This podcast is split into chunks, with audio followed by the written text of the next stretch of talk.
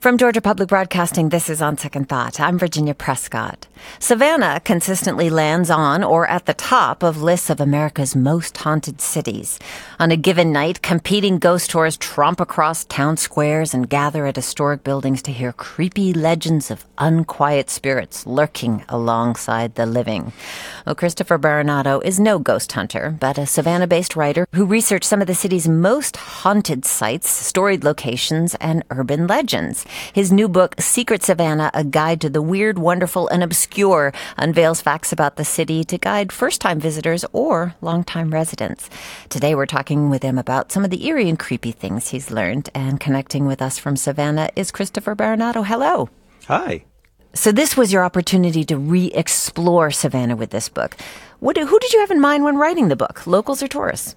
Really, both. I mean, uh, because you know I consider myself a local now. Uh, you know, I, I'm married to a, a, local, my wife Courtney, and uh, I realized when they asked me to write this book that I'd been taking the city for granted. That there was a lot of things I'd always heard about, but never actually went out to explore or check out.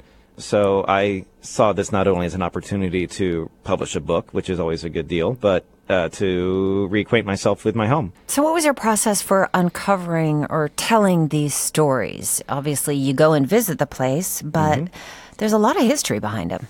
There certainly is. Yeah, uh, you know, I do research in you know other guides or look at old Savannah books. In fact, I had borrowed uh, a tour guide from the 1800s from a friend of mine, and I didn't find too much stuff in there, but it was fun to look through that old material and then certainly websites, and then talking to locals and tour guides and getting information about that, and then just using my own, you know, putting my own kind of contextualization and spin on some of these stories. Uh, for example, uh, I had never heard of the Powder magazine, which is this looks like a stone castle that's just hidden out in the woods that uh, used to store all of Savannah's dynamite. I'd never heard of that before, didn't know it actually existed. So I finally went out to go see it for the first time, and that was very exciting. So, how did you verify? Give me an example of a process for research for one of the places that you visited.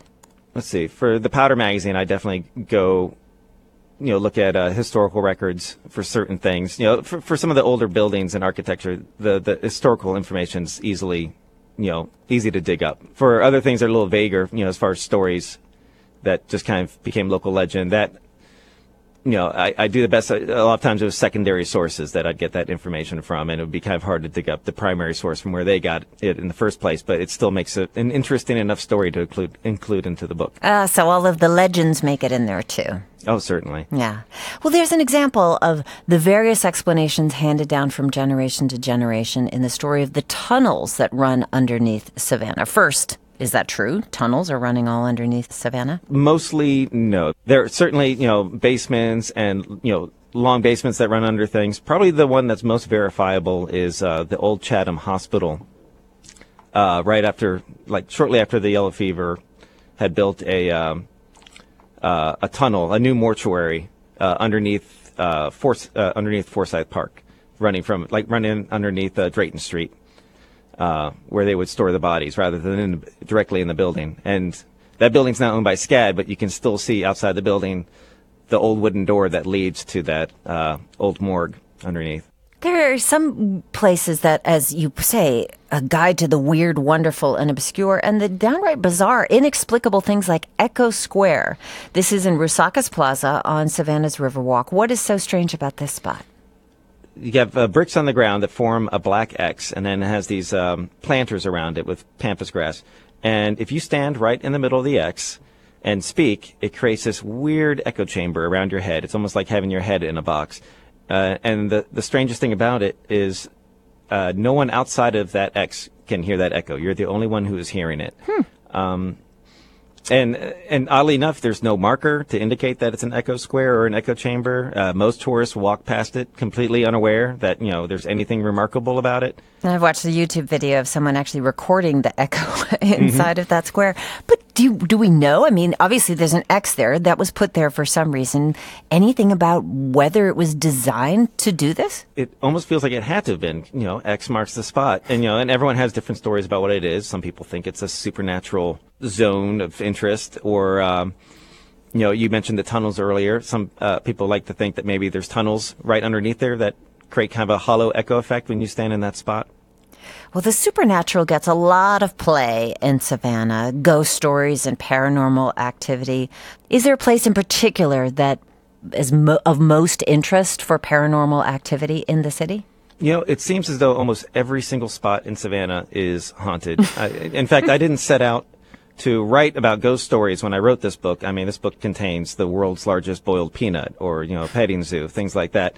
But when you write about Savannah, the ghosts just seem to find themselves lurking in the margins of your text and you just can't help it. It would be like writing a book about Washington D.C. and not mentioning politics. but uh, yeah, uh, the probably the most haunted space in Savannah uh, is Moon River Brewing Company. That's certainly the most infamous. Uh, two different ghost hunter shows had been filmed there. So, what supposedly happened at the Moon River Brewing Company?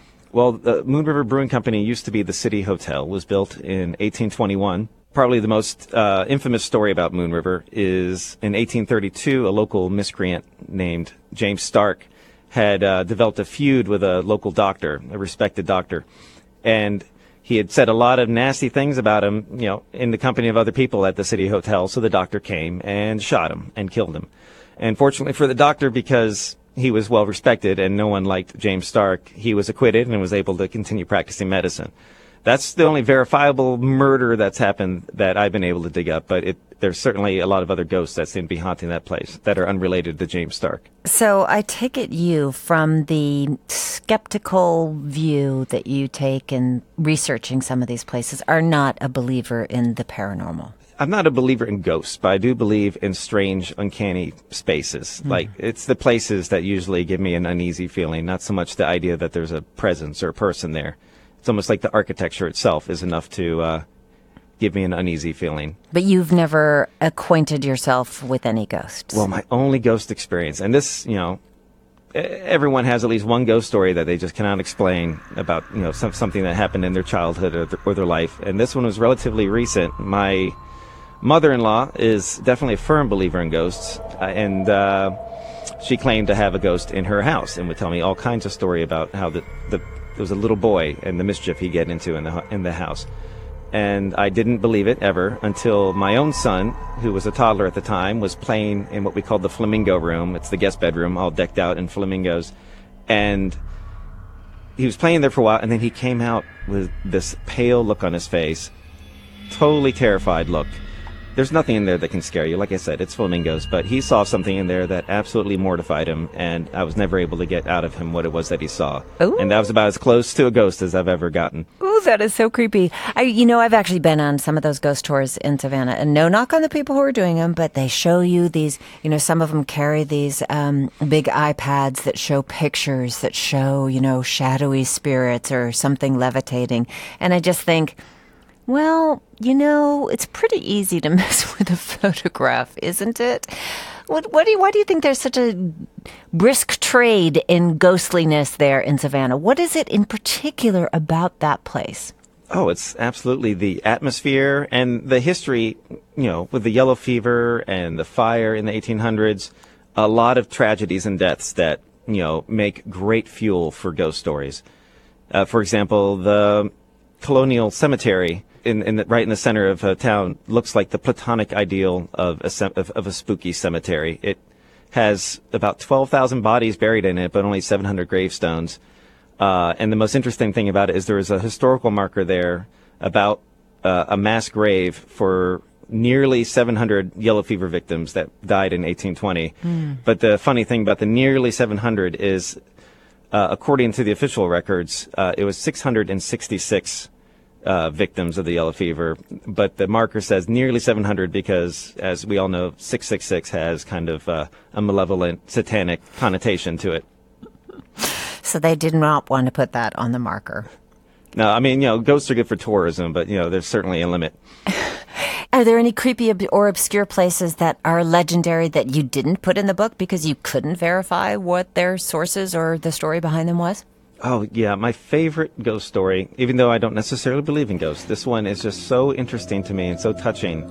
Uh, in fact, when I first told the story to my wife, her eyes kind of welled up with tears. So, a fair warning to your listeners. But uh, the firehouse downtown, which happens to be close to the Colonial Cemetery, uh, the firefighters there claim to have seen a small boy at night go down the the, the fire pole, and. Uh, you know, I, I, the story could end right there, but one of the firemen had spoken to uh, their neighbor, this white house that next door that had been built in 1819, uh, a kind of a historical home, and she said that she'd heard children running around in her house at night, just pitter patter feet up and down stairs and on the floors, and she didn't, and it made it difficult for her to sleep, and she didn't know what to do about it. So they came up with the idea of perhaps putting them to bed. So every night before she goes to sleep, she'd go to each room, stick her head in, and say, Nighty night, sleep tight, time to go to bed. Oh my And after that routine, uh, she wouldn't hear peep. It would be completely silent, and she could sleep. And so the guy who told me this story, uh, he was so intrigued by it that he decided to do a little research, and he found that at one point, that building had been used as an orphanage. Oh my goodness. Let me ask you, Chris, were there any famous myths debunked during your research? Well, not so much debunked, but uh, there's tourists are definitely interested in Forrest Gump. They love that movie and they want to see the bench. And because I work at the Gallery Espresso on Chippewa Square where Forrest Gump was shot, I get asked at least a dozen times, where is the bench? Where is the bench? We can't find it. And I always have to break their hearts and disappoint them and tell them that the bench was a movie prop. It's not actually there. And, uh, you know, they look a little deject- dejected, but I tell them where they can stand and at least take a picture in the spot where it once was. You'd think they just put a darn bench there for the tourist Oh, benefit. can you imagine the queue of people lined up in the middle of the street to take that picture? Yeah, it, it would be it would be great for the chocolate business that's next door to us. They would probably sell a lot of chocolate just for photo ops. Not even the ghost of a Forrest Gump bench. I feel, I, frankly, I feel haunted by Forrest Gump personally because of this bench story. I suppose that and Midnight in the Garden of Good and Evil have their long trail there in Savannah. Mm-hmm. Christopher Berinato, thank you so much for speaking with us. Thank you for having me.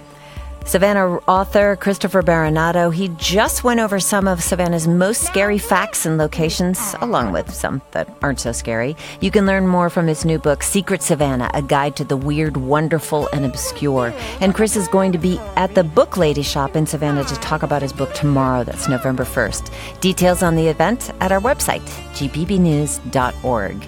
And as we head into the break, we're going to listen to Neon Frankenstein by the Marshmallow Ghosts. Their new album, The Old Witch's Cavern, was released by Graveface Records in Savannah. Coming up, an Atlanta historic home invites us to explore the mind of Edgar Allan Poe, the godfather of horror. I'm Virginia Prescott. We've got more dark tales coming your way. Stay with us.